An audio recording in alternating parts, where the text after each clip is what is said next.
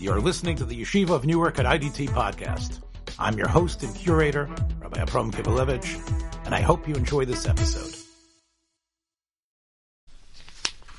So we'll be doing Igros Moshe Yoreh Deah Chelek Aleph Siman Kuf Mem Dalid. This is a tshuva from Rosh Chodesh Menachem Av Tafshin Tes Vav 5715. So we're in 1952, I guess. It's written to Rabbi Aaron Jacobs. Rav Moshe has, so far as I can tell, 4 tshuvot, I think, written to Rabbi Jacobs all within these 2 years. He doesn't give him any titles, so we don't know, at least I don't know where Rabbi Jacobs is from. He seems to ask interesting, straightforward questions. This is a tshuva, though, I think that is special in a couple of ways. The content is really beautiful. That's not so special in a Rav Moshe tshuva. The structure is a conventional sheer structure, with an opening question with some intermediate questions, which are then answered and then resolved to a much bigger question, kind of a chiastic structure.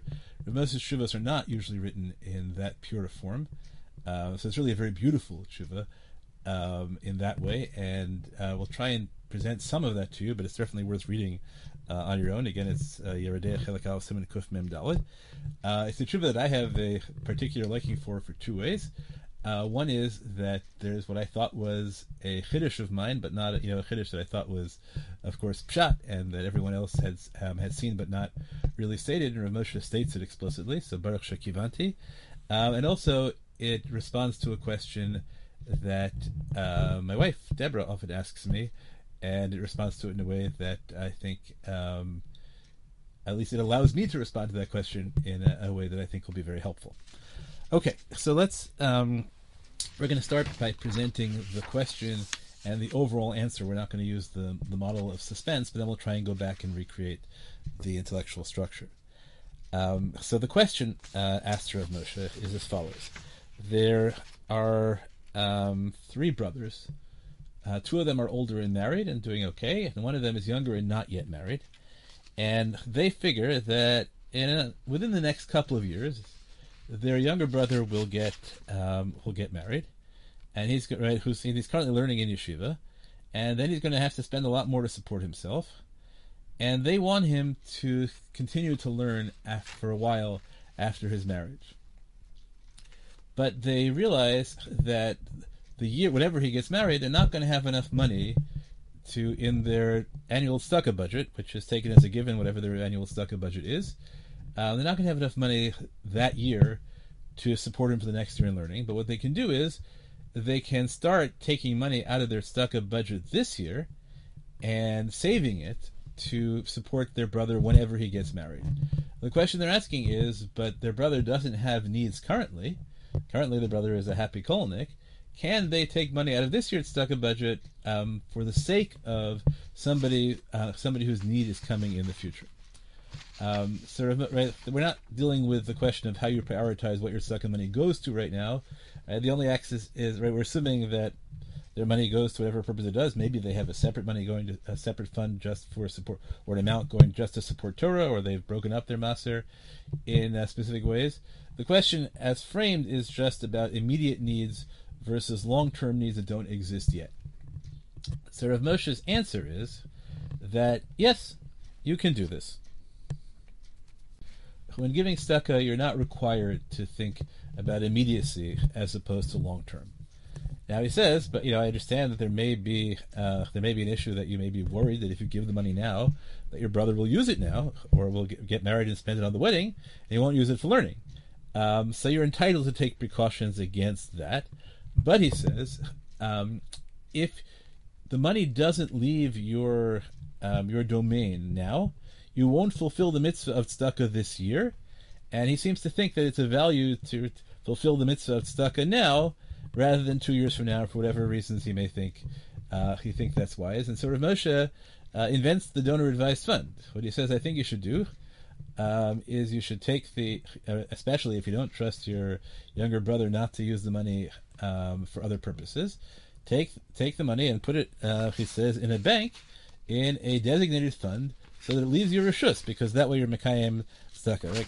Right? Yitzarchu lahaniach bevank Befund miuchad, miuchad al ze, kedei sheyesh tzei mirshutam sach hatzedaka, shrak az mekaymen mitzvahs hatzedaka. Right. So the first really cool thing about this tshuva is that I don't know when donor advice funds come into being, but Rav Moshe certainly has them in the has invented them in the 1950s. I assume that banks had a way of doing that as well, although I'm not sure exactly what the mechanisms were to control what you could give the money for or not.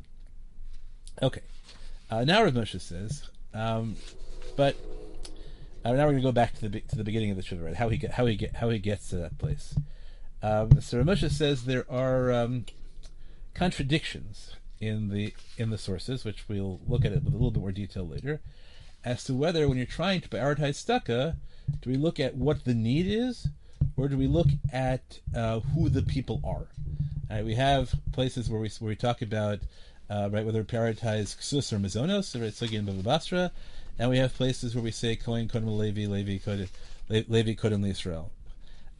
So how do we resolve these contradictions? So Rav Moshe here comes up with something that I said in high school classes many years ago, and Baruch Shekivanti, I did not know Rav Moshe had said it. He says that there's a fundamental difference between really Halacha talks about private tzedakah and public tzedakah, and private tzedakah and public tzedakah are not the same halacha at all. And what he says is that public tzedakah, what matters is, right, the first criteria is need, right? That's why the sugya about ksusim mizonos, that's talking about public tzedakah. But private tzedakah, the only criteria that we have is, right, first you're supposed to give to your krovim first, to your relatives. And other than that, we don't care. We don't care about need at all. Meaning that that you don't have to have equivalent needs as long as both parties are included in the category of those who are able to accept tzedakah. You can give tzedakah to whoever you prefer.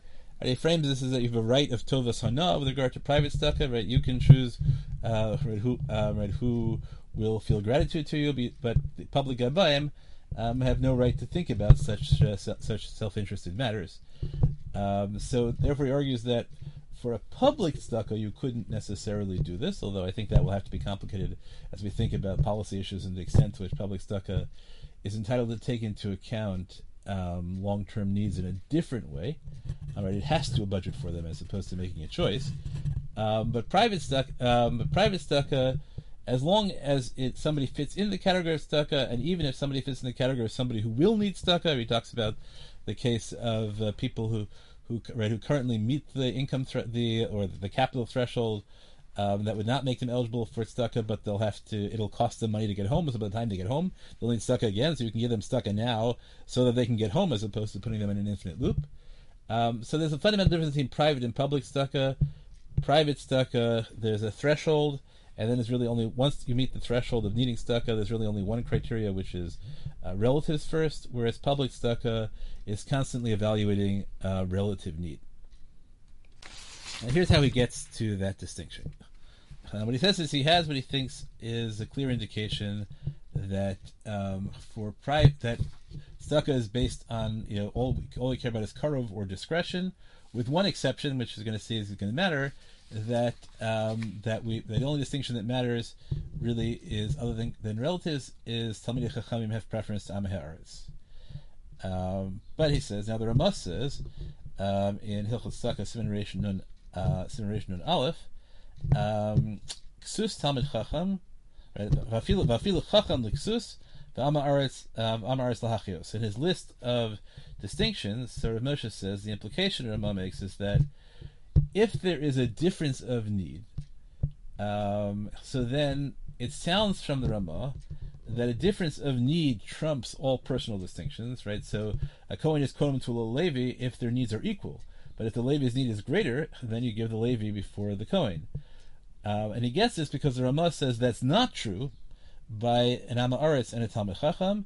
By an Am Haaretz and a Talmid Chacham, even if the Talmid Chacham just needs clothing, and the Am Haaretz needs to be survived, right? Needs l'hachiyot, and it needs to be kept alive, or the wife of a Talmid Chacham needs clothing.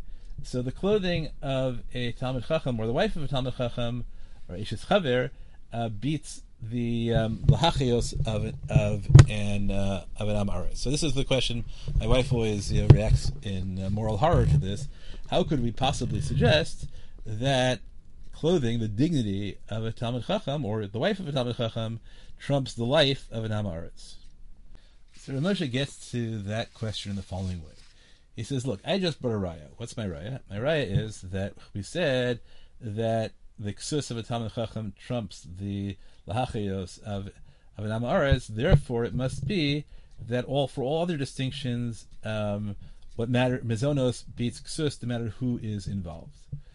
But he says that works only if, when we say that ksus Talmid Chacham kodem lahachayos Am Haaretz, that lahachayos Am Haaretz isn't pikoach nefesh, it just means a different kind of need.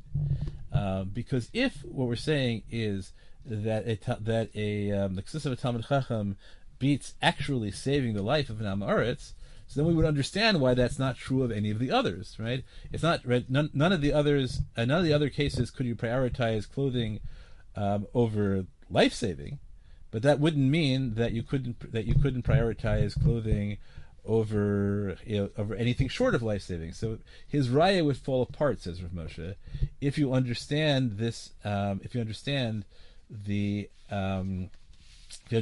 Ramah as actually preferring the clothing and dignity of a Talmid Chacham over the life of an Am Haaretz. Now, why would you think that you did? So he says there's a Shach that seems to suggest this. So the Shach says that nowadays we don't have Talmidei Chachamim for all sorts of halachos, particularly like the special halacha that you have to pay an enormous sum of money if you publicly embarrass a Talmid Chacham. We say that for our purposes, the Ramah says that there is no Talmid Chacham nowadays. And the Shach says, and that's also true for this halacha of preferring the ksus of a Talmid Chacham over an Am Haaretz, because how could we possibly say nowadays that Talmidei Chachamim who don't even merit those other purposes trump the pikuach nefesh of an Am Haaretz? So that sounds like the Shach really says that we're talking about preferring the clothing of a Talmid Chacham over the life of an Am Haaretz. And if that's the case, says Rav Moshe, I have no proof at all about the relative priority of need versus personal distinctions in Staka. So Rav Moshe's response to that is, well, I know that's what the Shach sounds like, but he says, "Val pashut."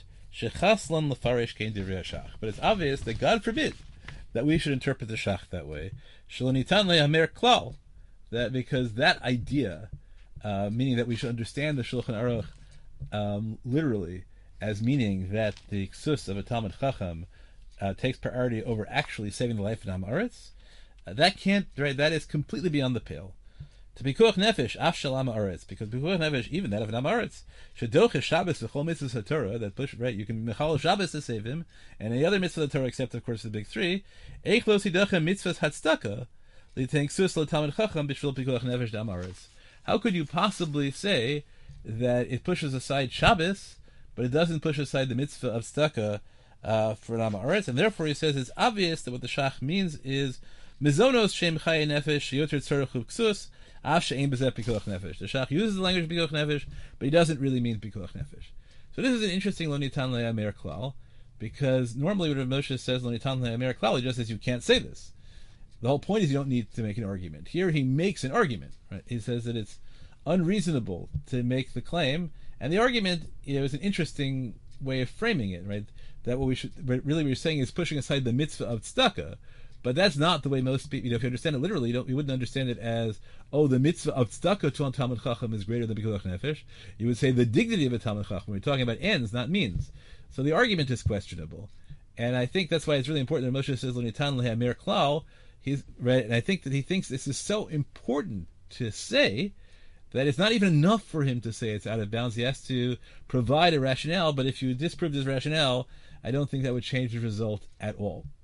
So now the question is, though, I want to look and see, right, is Rav Moshe's moral intuition here that this is out of bounds, is that unusual? So the answer, so far as I can tell, is that everyone who has commented on this agrees. I have not yet been able to find Chenacharon who holds that we really think that the ksus of a Talmid Chacham or an Eishes Chaver trumps the life of an Am Haaretz, even in a theoretical time where there are Talmidei Chachamim who meet the Shach's standards. The question is first asked by the Mare Panem on the Yerushalmi, so far as I can tell, because there are places in Yerushalmi, which may be just as troubling, where the Yerushalmi seems to give priorities for one person over another in terms of saving lives. And there's a whole machloket whether the Yerushalmi also needs to be reinterpreted. But so far as I can tell, there is absolute consensus with Rav Moshe that the claim that you would prioritize any aspect of the life of a Talmid Chacham, the language that we use is ksus, right, which is clothing, which is dignity. The notion that we would in any way prioritize any aspect of the life of a Talmid Chacham over the actual life of Nam Haaretz is morally out of bounds. Lo nitan lehamer klal. Thanks for joining us for another episode from the Yeshiva of Newark at IDT Podcast.